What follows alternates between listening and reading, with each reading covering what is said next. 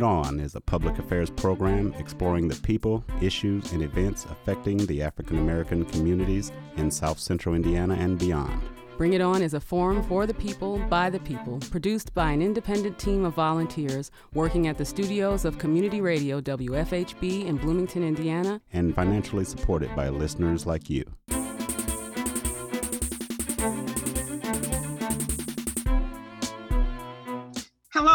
Liz Mitchell, and welcome to Bring It On, a multiple award winning radio broadcast in our 16th year as Indiana's only weekly community radio show committed to exploring the people, issues, and events impacting the African American community. Good evening. I'm William Hosea. Evelyn M. Simien is professor of political science at the University of Connecticut and she wrote a riveting article entitled COVID 19 and the Strong Black Woman in the Gender Report dated June 9th, 2020. In this article, she points out that the early data has shown that COVID 19 is adversely impacting areas marked by the high density living spaces where residents cannot buy healthy food and sheltering in place is not an option. Poor Black women are among the hardest hit and the least able to rebound from the impacts of this pandemic. And at the same time, Black women figure prominently in accounts of ongoing health disparities that dub them agents of contagion, a demographic group with particularly high infection rates of the coronavirus. The Bring It On staff wanted to kick off National Women's History Month with a frank discussion on impact of the COVID 19 and vaccine treatments that are having on men and women within the Black community. Tonight, we start part of this discussion on the virus's impact on Black women. Joining us are three African American women who are highly trained medical health practitioners. With us tonight, we have Dr. Summer Appling, who will probably be joining us just a little bit later. She was called away on an emergency. She specializes in obstetrics and gynecology. She is located at 2920 McIntyre Drive here in Bloomington, but she also sees patients in Martinsville and Bedford.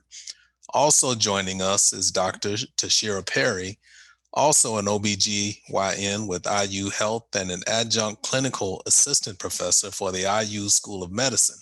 She was honored as a 2020 Bloomington Woman of the Year. We are also thrilled to have Dr. Karen Reed Renner, who is highly trained family medicine specialist and president of Southern Indiana Family Practice Center and the medical director of the newly established MediSpa Rejuve Aesthetics, located here in Bloomington. Doctors, welcome to Bring It On. Good to have you. Thank you. Good to good to be here. Awesome. Thank Liz, why don't you go ahead and uh, jump in and there start and off? off? Okay. There are a lot of concerns uh, with African Americans about getting this vaccine, in particularly uh, older Black women, such as my mom, who's 88, who says at this point she has no intentions of getting that vaccine. She's covered with the blood of Jesus. And that, and I told her, you know, that's fine but cover yourself with the vaccine, get the vaccine. And at this point, uh, I had a discussion with her yesterday, and I'm sure there are a lot of younger Black people that are having this same discussion with their with older people in their family. And one of the discussions was talking about the Tuskegee study. And people believe the myth that these Black men were injected with syphilis. And they weren't. They were just not treated for syphilis. That was it. The experiment was to watch them go through the process of dealing with and what syphilis did to the body. That's one thing. Uh, older Black people know the story of slave women who were uh, experimented on, and that today's gynecology came from those experiments on Black slave women. Uh, and also, recently in the last few years, we've heard about Henrietta Lacks and her the the uh, cancer cells that she developed, And here in Indiana, most people don't know there was an experiment on 10 Black children uh, done with the radio, uh, radioactive machine. So, with these things in place, and when America and federal, state, and local backing these experiments, we are reluctant as a people to trust the government with this vaccine. I also heard my mother's friend, who's 89, saying, but they got that chip in there. They're putting chips in. So please help dispel those myths and rumors. Dr. Renner, would you like to start off with that? What do you have to say? Yeah, I yeah, that the chip situation. Um, I had a lady from an older lady from Jamaica send me um, a video about the whole chip thing, and you know, all you have to do is just get online and fact check it. There is a, a website that is devoted to fact checking all these myths. First of all, I don't know like what size this chip is, but it would be really hard for that chip to get through the needle um, for you know the corona vaccine. Um, the I, from what I know, the needle that that they use is probably like a a, a, a 23 gauge, which is a small needle. You can't get a whole lot of stuff through there. So there are no chips. There are no chips, not even potato chips, in the coronavirus. there are no fetal parts in the coronavirus vaccine. Okay. Um, I think what has happened before, they had done some experiments in growing the vaccine and they did use some fetal parts, but they actually, it was a long time ago. There's a whole bunch of cells that they have named.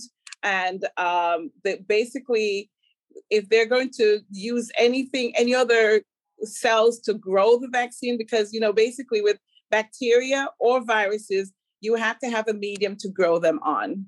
It's not in the virus. Uh, they wouldn't put those in the virus because people would be reacting to those cells in the virus. Um, so that those are not in the virus vaccine. Um, if you if there is any chip to be had, it's in our cell phone because we have our cell phone with us. We go to the bathroom with our cell phone. We sleep with our cell phone. So if they want to track you, they don't need a virus um, vaccine to track you with. They just track you with your cell phone because many of us can't do without her cell phone. And it doesn't have the mark of the beast. You're not going to lose your salvation. You're not going to go to hell. They're not going to, you're not going to be, your soul is not going to be committed to the devil if you take the vaccine. You're not, you're not, you're not going to become a zombie. I've had some patients who were very convinced that they were going to become a zombie, didn't wear a mask, got the coronavirus, and they were the first online to get their vaccine. And um, so far, they have not turned into zombies. Okay. Dr. Perry? thankfully none of them have turned into zombies no i i th- I think that it's mm-hmm. it's worth noting that the um, the physician, or excuse me, a researcher who's actually responsible for um, developing the COVID 19 vaccine as we know now is herself it's, a Black female woman. Dr. Corbett has actually been working on this for over six years as a lead scientist at the National Institutes of Health mm-hmm. and has been doing this in waiting for this moment. This is something that she has been primed for this moment, working on the prototypes so that when this particular viral strain came to be, they were able to work through which sequences would be the best ones for this virus. And that is what we're testing. And that's why it happened so quickly. I know yeah. there's been a lot of concern that it can't possibly be a safe vaccine if it was developed so quickly. And I think it's worth noting it's really been a work in progress over the last six years. And this has yeah. been her her major accomplishment that she's been able to, when we needed it, plug and play, and her own words, be able to get the sequence and give us these uh, vaccines. There are currently three vaccines that are available to patients. Um, the Pfizer and Moderna mRNA mm-hmm. vaccines are the ones that we've been hearing about in the media for the last few um, uh, mm-hmm. uh, few weeks. They are the best way to think of these vaccines is as a set of instructions. Mm-hmm. They teach the cells how to make the antibody that fights COVID 19. Absolutely. The other vaccine that was just approved this past Friday, and so we'll be hearing a little bit more about that, is the single dose Johnson and Johnson. The, mm-hmm. the Pfizer and Moderna are both two doses. The Johnson & Johnson is a single dose, but it's important to note that it does take about a month to reach its full efficacy. But this mm-hmm. is going to be much more similar to the flu vaccine that many patients are already accustomed to receiving. It's a similar style of giving a small inactivated portion of virus so that the body mm-hmm. can then make antibodies that way. Um, okay, go ahead, William. Okay, you know, I have to say, this is the first that I've heard about the chip, but this really sounds like some QAnon stuff. yep. um, Dr. Perry, help me to understand something, please. You said Dr. Corbett started working on this six years ago. Yeah. Now, uh, COVID just reared its ugly head last year. So, what no, exactly was she working on? No, you fair enough. She has actually been working on coronaviruses as a family. If you remember, about 10 years ago, there was the original SARS. Uh-huh. A couple of years ago, there were MERS. These are other uh-huh. coronavirus uh-huh. respiratory okay, viruses. Okay, okay. Absolutely. And what she has been working on, recognizing that this was something that she knew the public was going to be facing because we faced it before. We didn't, maybe not to this level, but we have seen these kinds of respiratory viruses take hold in the past. Her work has been studying the actual biology of the virus. What does it look like? How does it get into our cells? How do antibodies work against them in a lab? And working on the prototypes with the idea that one day another viral strain would show up, just like it did last November, and she would be able to take that sequence of that viral strain, put it into the box, if you will, and that box would be the vaccine. So okay. that's what I mean by she has been working on this for six years. Okay. Okay. And also there, there are different types, as she stated, there are different types of coronaviruses that are not just in humans, but in other animals. For example, there's a camel. Camel has coronaviruses, cats have coronaviruses. Um, and um, bats. And this particular strain was purportedly um, brought into the human population through what they say uh, the civet cat, which looks like a cross between a raccoon and a not a raccoon and a and a cat. Um, and the civet cat uh, claim to fame was because they used that for exotic coffee, and that came from the bats. So these viruses, like, as she stated, has been around for a long time and has been studied. That's why we know so much about it in such a short period of time. Let me make one more comment and then okay. Liz, I'll go right back to you. But yeah, interestingly enough, okay, um, just got a note from our producer Clarence. He says he recalls seeing that uh, something on a can of Lysol prior to 2020 that says it destroys coronavirus. Right. Yes, coronavirus is the uh, family of viruses. So there are many okay. coronaviruses. Mm-hmm. Thankfully, they don't all cause the coronavirus disease that we call COVID. Uh-huh. There, you can think of coronavirus as a family of viruses that have a very similar um, scientific structure, and that is what Dr. Corbett has been able to was working on, and that's exactly why you would see that Lysol would take care of general coronaviruses Absolutely. without injecting it into the body, of course. Yeah. I have a, a, question just just from listening to what you said, Dr. Perry and mm-hmm. Dr. Renner, about the animals that carry uh, the mm-hmm. coronavirus. Mm-hmm. So, since uh, the earth is changing and we're destroying a lot of habitat for animals, and these animals that we normally in past years have not lived closer to, uh, we're exposed to this. Is that one of the problems now with uh, these different that we're getting these viruses from the animals? Dr. Kerr, do you want to start? I was just gonna say I don't I I am reluctant to speculate. That is my my short answer. Yeah. I, I know I, I know what to do with maybe not what to do, but what to recommend to my patients to prevent themselves from getting sick from this coronavirus. Yes. But I I'm don't think I can speak to exactly how we're doing it. Okay. Yeah, now, I think I think in my yeah. research in my research, um, what I what I, I read was that um, the, these viruses were were inclusive to those particular species, but what was different about corona was that it was able to jump from a species from the the bat to humans, uh, and which is not likely because I mean I had I have a cat who had feline coronavirus, and that did not transmit to humans.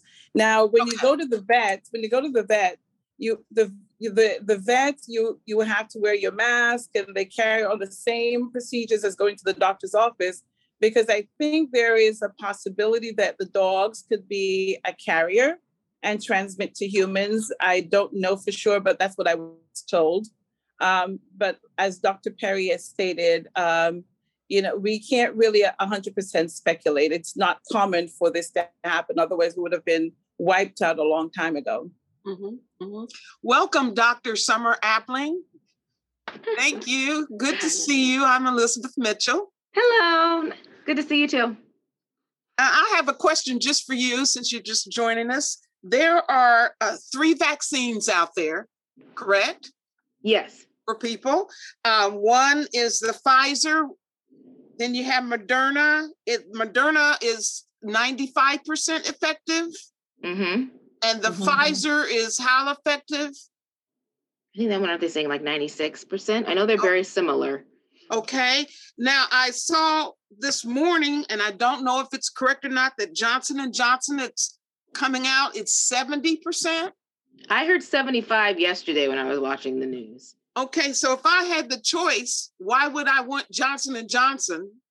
I would want one of the other two because yeah, technically, I mean, the Johnson Johnson dosing is just a one-time vaccine. So for some people, if they feel that there's going to be difficulty, you know, with Pfizer or Moderna, because Pfizer you have to get the second dose three weeks later.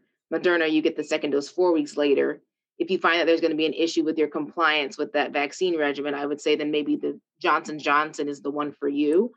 Um, I know although they're although they're saying it's only you know 75% effective, they do feel that it's 100% effective, at least preventing any you know serious coronavirus if you were to contract it. And they are suspecting that you also should not be hospitalized if you get coronavirus. Okay, at this point, how many variants are there? Because I, I know about three the UK, the South African, and the Brazil. Are there more variants than those three? Um, I would say I do not know the answer to that. Okay. Does anyone know the answer to that or heard anything about that? My understanding is that there are at least two additional variants that they're exploring coming out of New York and someplace on the West Coast. You might um, mm-hmm. need to double check that location.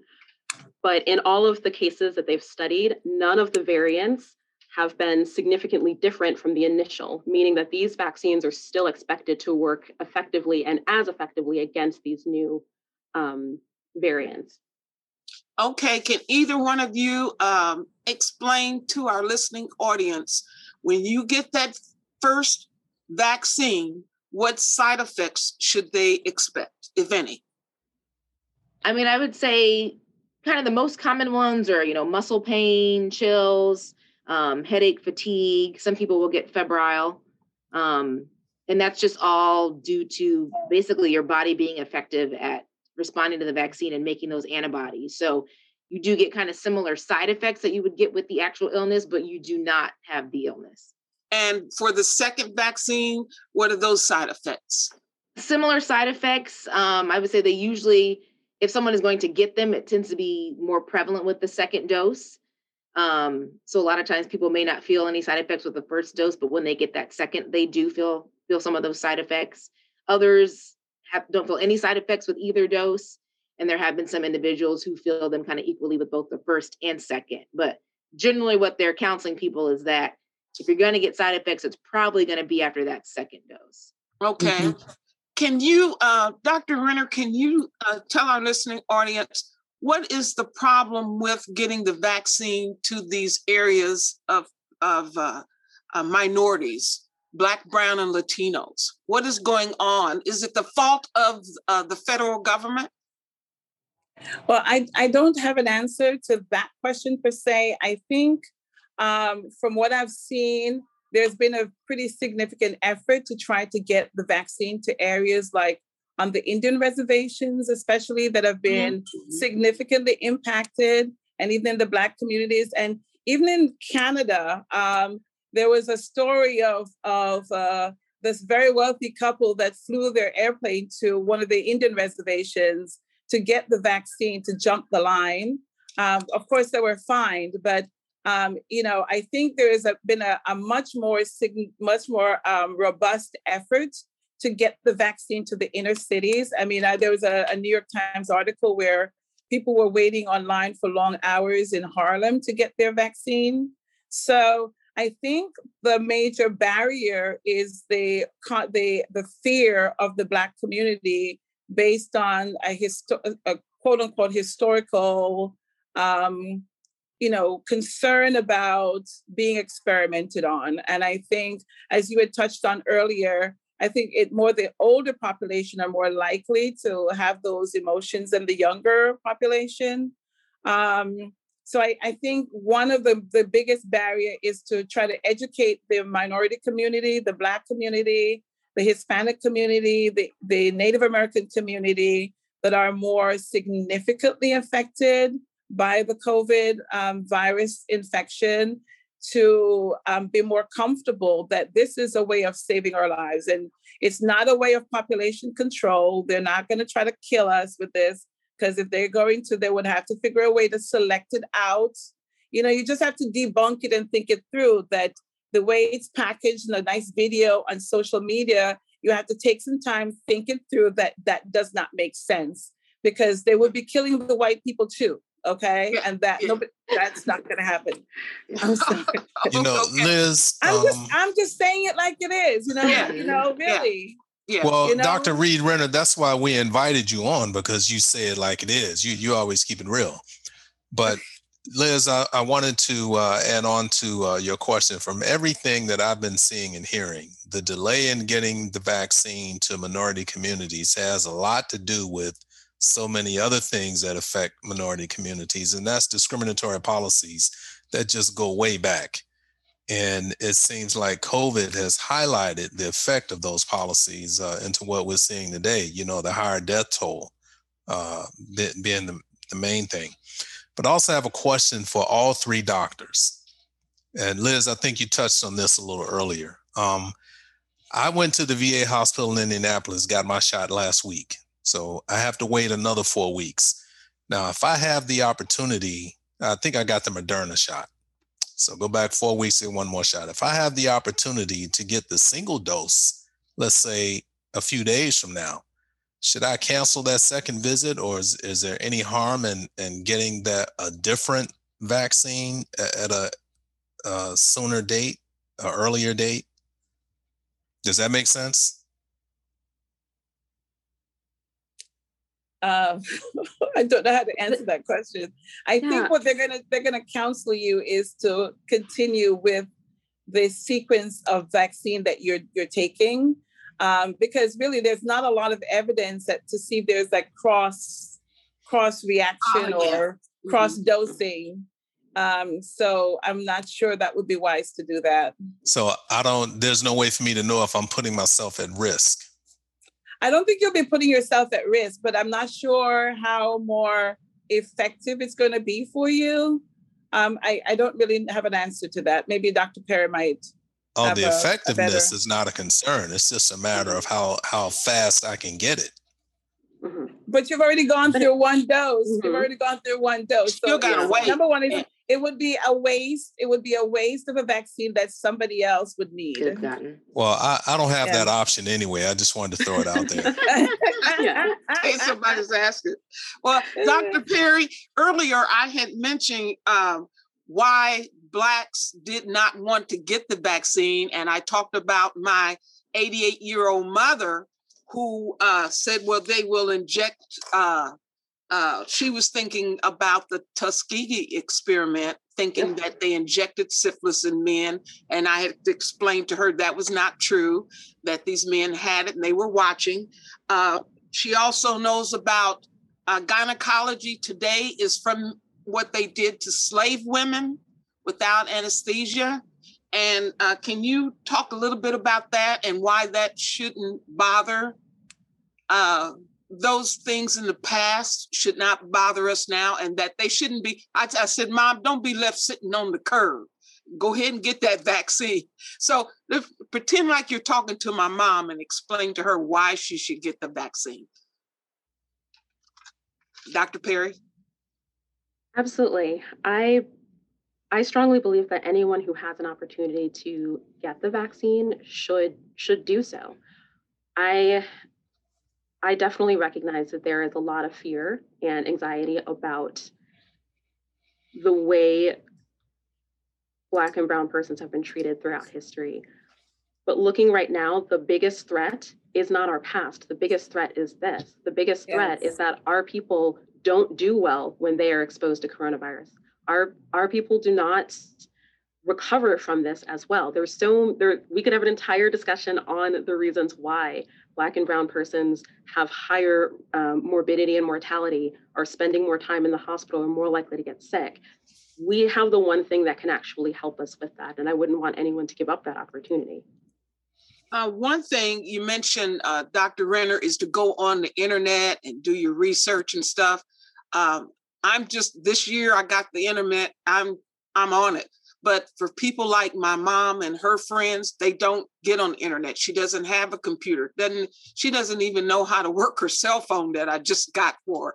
So uh, the main thing for these women would be their churches. So I wanted yeah. to ask you: Have any of you three doctors been invited to the local churches, Second Baptist, Lighthouse, to speak to the because the older generation is sitting in those churches or either on Zoom if they figured out how to do it. Have you gone here locally to try to talk the elder people to getting the vaccine? No, uh, we've not been invited, and we've actually, I've not been invited and I've not volunteered. And that's actually a very good point um, that you're making.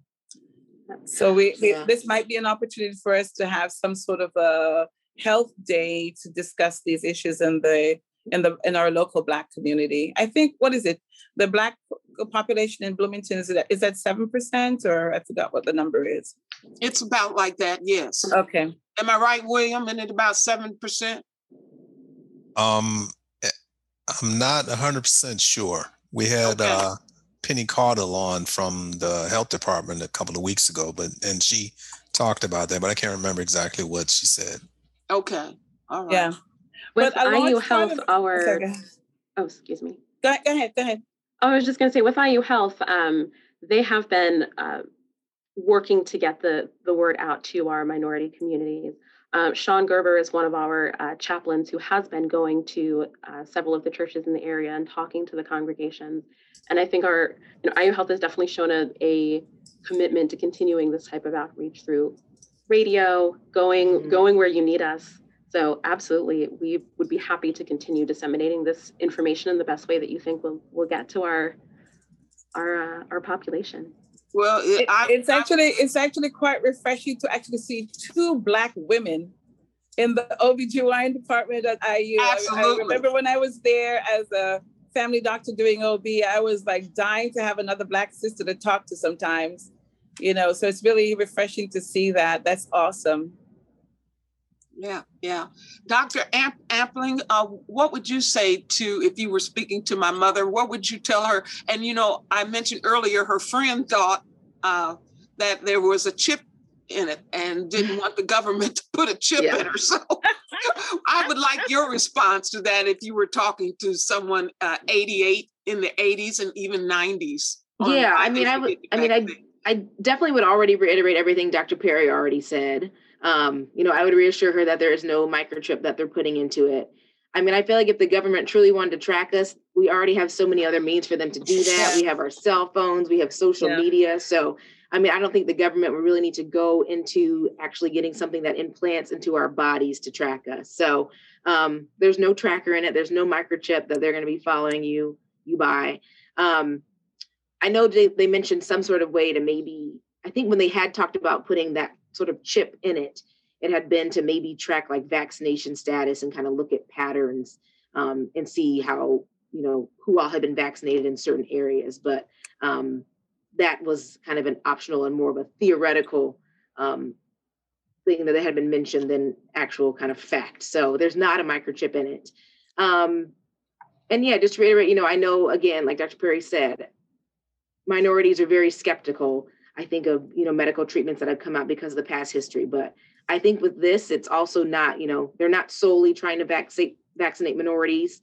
Um, there are plenty other, you know, ethnicities getting the vaccine.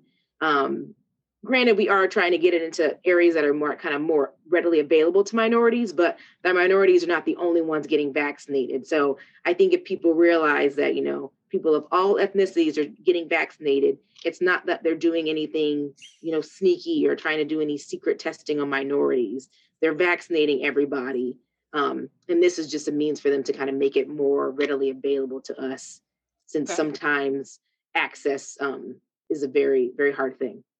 Does anyone have any information on Black versus white mortality rates across the country? So I'm looking at, um, I think, what is it, about 15 states. Um, in Alabama, Blacks were make up 28% of the population. There were 40, 44% of the deaths um, from coronavirus. In Georgia, 34% of the, the, the, the population, there were almost 50% of the deaths.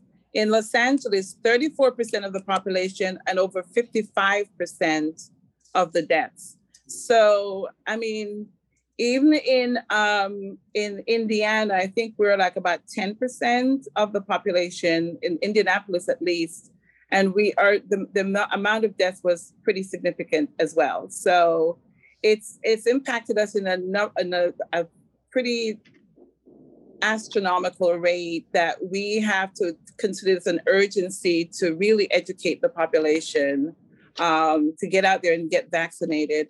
I think one of the other things that they had looked at with the the reason why we're apart from the socioeconomic um, factors, um, one of the reasons that they were looking at um, was the, our level of vitamin D um, in the black, black population. Part of that is that the darker complexion you are, you don't absorb as much vitamin D. And vitamin D is really important in terms of strengthening your immune system. Mm-hmm. It strengthens the killer T cells so that you could fight off infection better. And I think whether you look at data in, in Great Britain or data in uh, the United States is still about the same in, in terms of the number of uh, minorities or Black, people of color um, who have been affected.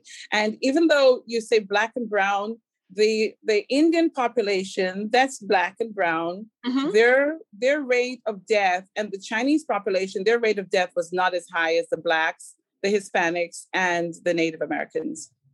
That's interesting. Um, yeah. We also have Robin Lasik on the call from the IU Health South Central Region uh, Public Relations Office. Robin, would you mind unmuting uh, yourself and talking to us a little bit about the outreach that you've done in the community here? Absolutely. Sure. In our effort, we have worked. Uh, we have a task force at the at IU Health that works on nothing but vaccinations and and sharing the word out and about wherever we can. So we uh, stay in touch regularly on Fridays. There's a press conference, so we speak at press conferences. Actually, our president Brian Shockney speaks at the press conferences with the mayor and and other great county folks and and talk about uh, the vaccine and the availability and um, we also share it as widely as we can in social media we just had our bloomington 30000th vaccine this morning so we're celebrating that and we're pushing really hard to put to to get those percentages up so those are the types of things we're doing social media newspaper blogging um, out in the uh, in the community as much as possible. So that's kind of how we're supporting it. Okay, thanks for that, uh, Liz. Sure. Um, I was going to say that uh, my personal experience, and I'm probably not the only one. I had decided early on just to wait and see, uh, and I thought, well, I'll get get the vaccine later on in the year just to see what what's happening with everybody. And then I heard uh, about uh, Dr. Corbett. I think they call her Kizzy, Dr. Kizzy Corbett, a Black woman who was instrumental in getting the vaccine out there, that she'd been working on it for six years. And I go, oh, a sister?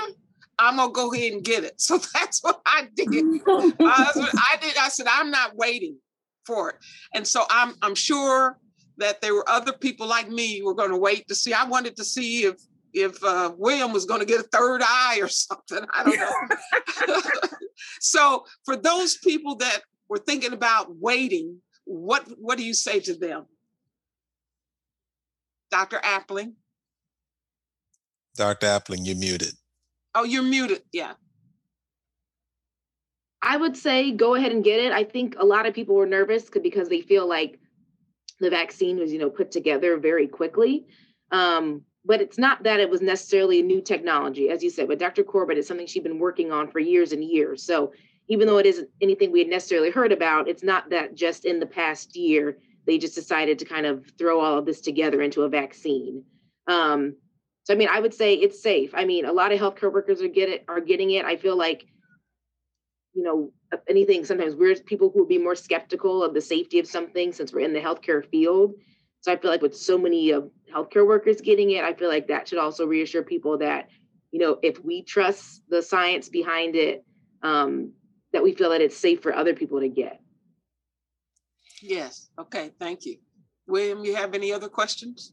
Yeah, I do. Um, Dr. Appling, you uh, corrected one uh, misunderstanding that I had about the speed of the development of the vaccine. Mm-hmm.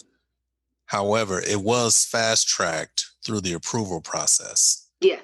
So when this is all over with, um, do you foresee the FDA going back to the normal approval process, which in, uh, I understand to be years at a time? Or, or does since they since they were able to to do this fast track, do you mm-hmm. think that they might do that uh, a little more with other vaccines?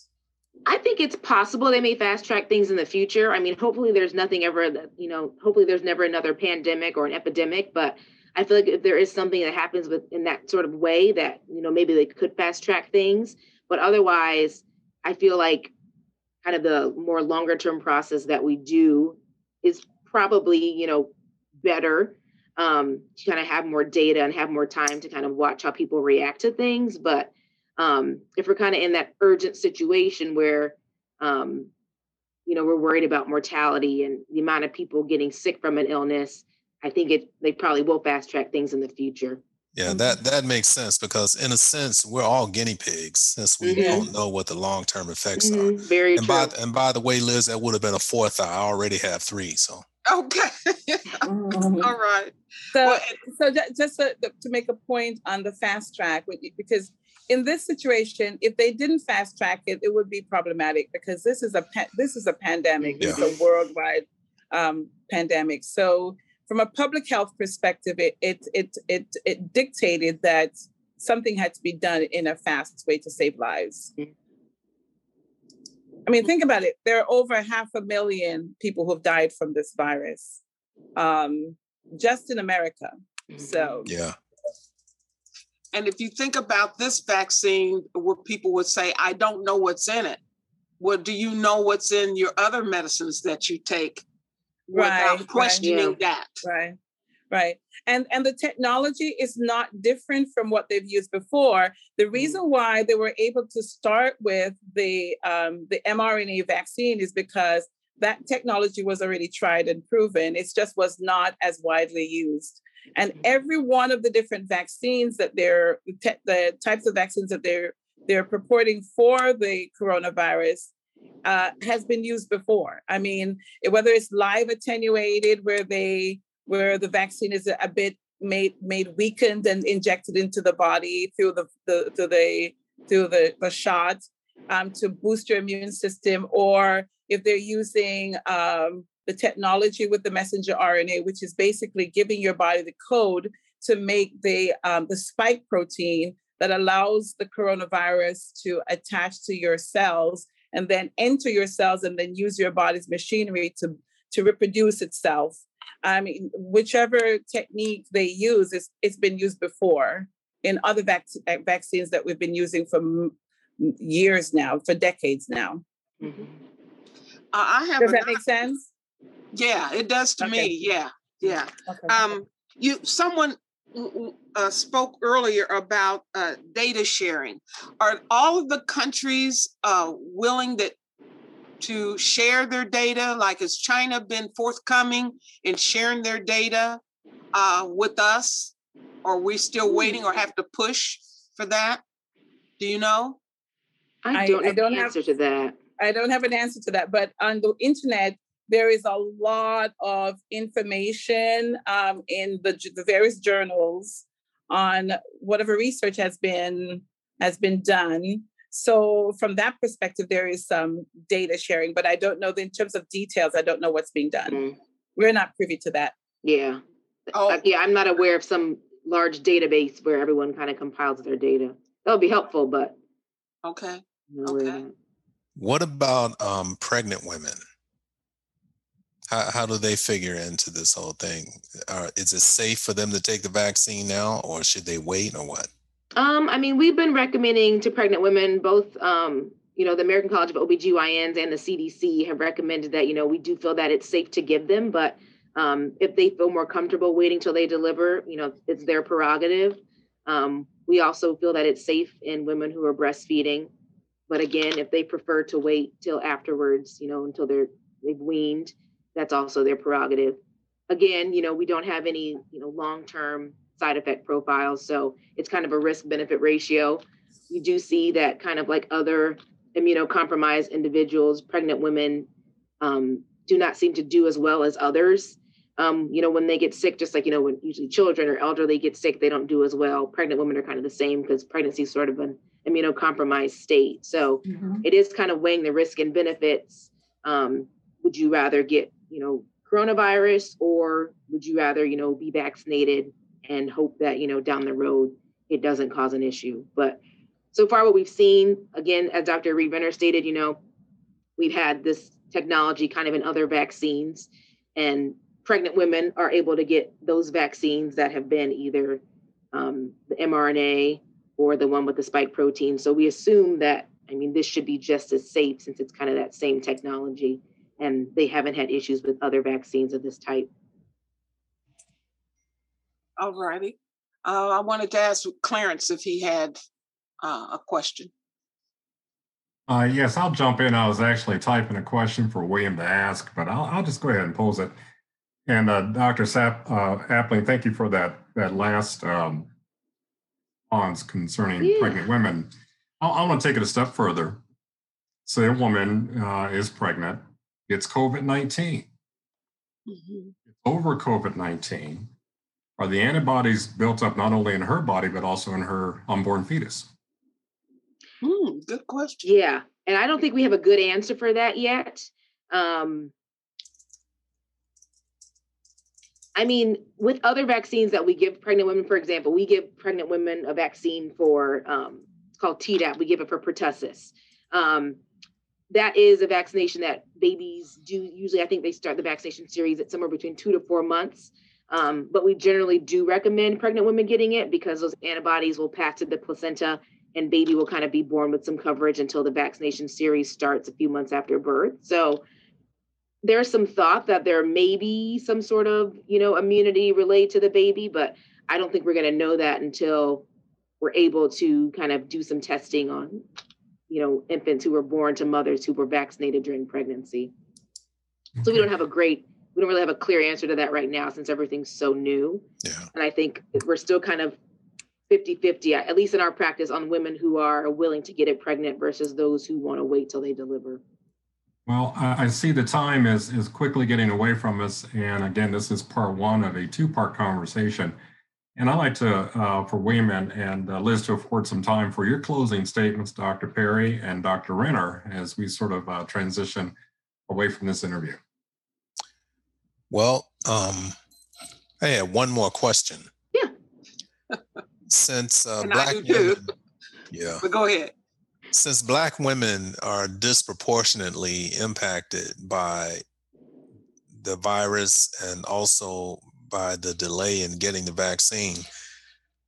As a, as a medical doctor, what kind of public policy would you like to see implemented that would remedy that situation or at least address it seriously?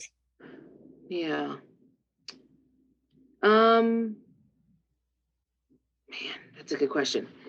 I yeah. mean, I think it would be nice if is you mean with just in regards to pregnancy or just black women in general? Black women in general.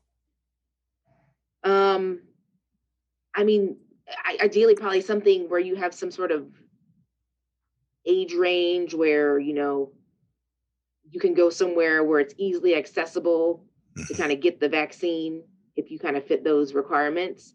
Um, I mean, I know right now they're I think most places are vaccinating over 65. I mean, I I hope that kind of the next wave takes into account kind of you know ethnicities.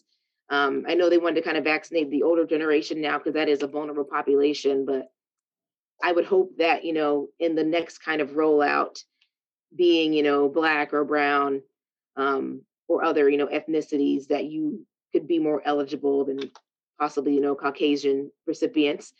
Um, I know some people may not agree with that. I'm sure that would be somewhat controversial.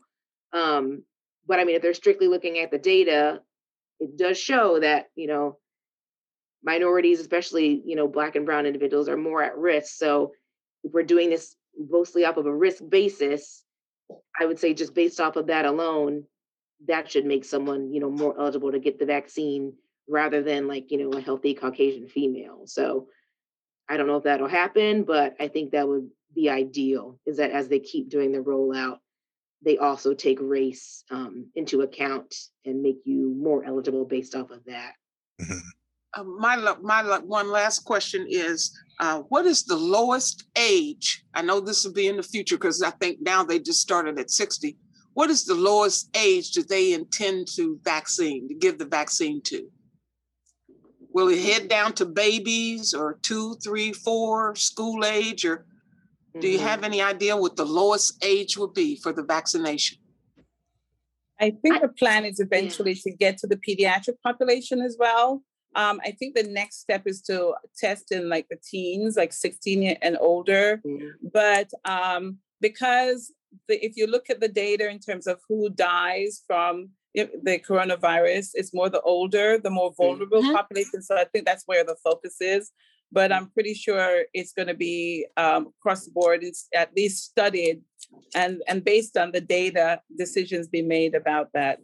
Um, to get back to um, uh, William's question about the the women, how to focus on women. You know, like when we make decisions in the healthcare field or from a, a health a public health perspective, we have to look at the determinants of health, and those things are where you live, where you work, where you go to school, where you go to church, what kind of support you have and to be mm-hmm. able to impact and you know how, what kind of food you're eating to be able to impact the bl- black woman per se one uh, uh, like um, the, the, the doctor said it's hard to really kind of single out without it becoming a, a social political mm-hmm. issue but i think what we can do uh, from a, a, community perspective is to take ownership um, focus on our health um, educate ourselves, educate, educate, educate at church, educate at school, educate the kids to bring in information home so that the, the, the women are aware because the women are the backbone of our Black community.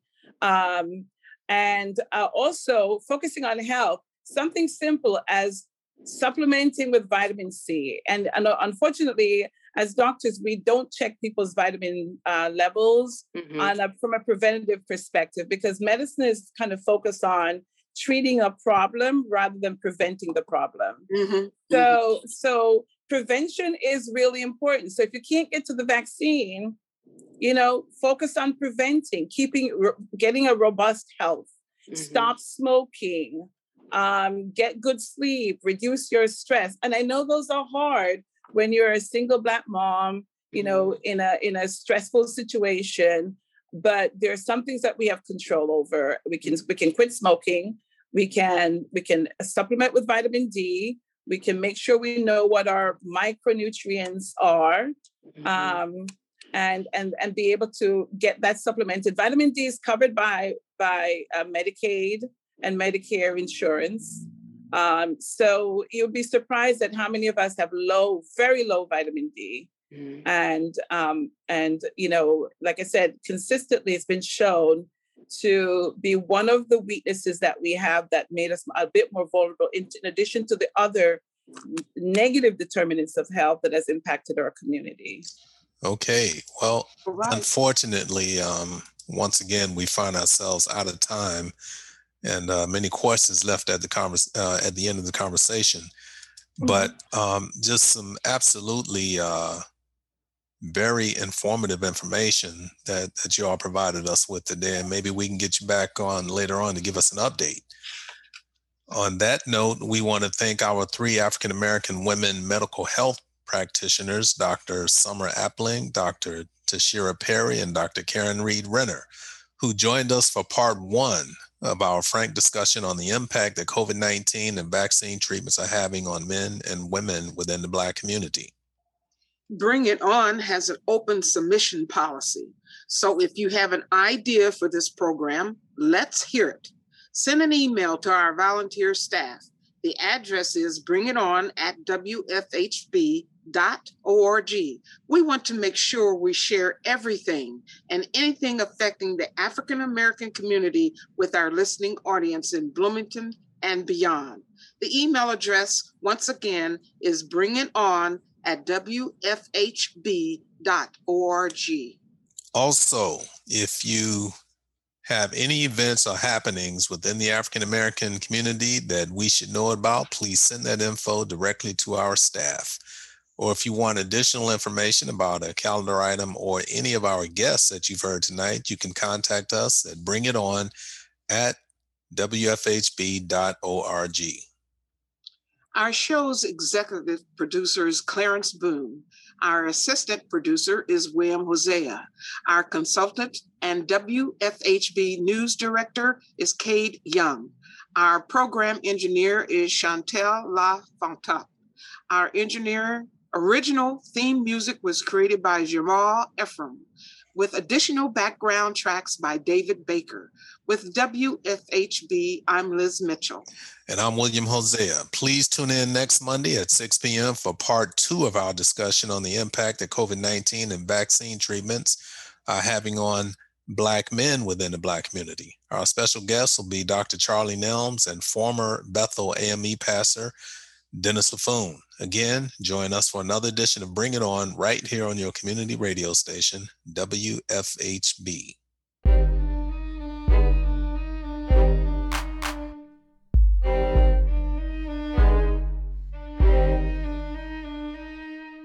You've been listening to Bring It On, a volunteer powered production of Community Radio WFHB in Bloomington, Indiana.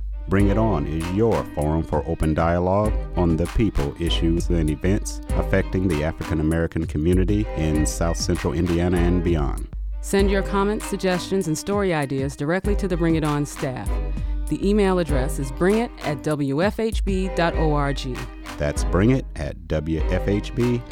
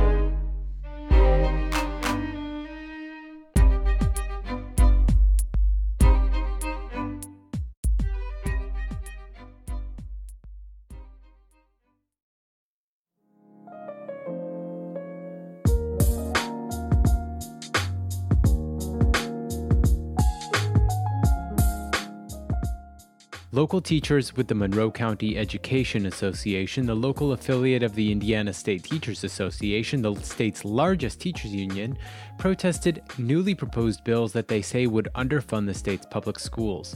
The newly proposed bills winding their way through the state legislature would give 40% of the state's education budget to the 10% of kids who go to private and charter schools. This is what Shelby, a member of the Teachers Association, said in a video posted on social media. This bill diverts public funds away from public schools in order to give it to private schools and charter schools. This means wealthier families get more money to send their kids to private school. This in turn takes money away from our public school children who need it most. Ben Yoder, an orchestra director with Hamilton Southeastern Schools, spoke about COVID 19 concerns in a video message as well. Governor Holcomb is refusing to prioritize teachers for the COVID 19 vaccine while simultaneously asking us to reopen schools to in person instruction. Charter school proponents say that the schools bring innovation, more school choice, and freedom. This is what Shelli Yoder, a state senator from Monroe County, told WFHB about the lack of oversight on private school funding. The voucher program, the charter schools, the private schools, there is no accountability. There is no transparency. Unlike public schools, where we have school boards that are elected by the people to make sure that their school corporations are run transparently and that people have a voice. That's all for your local news brief from WFHB. I'm Aaron Comforti.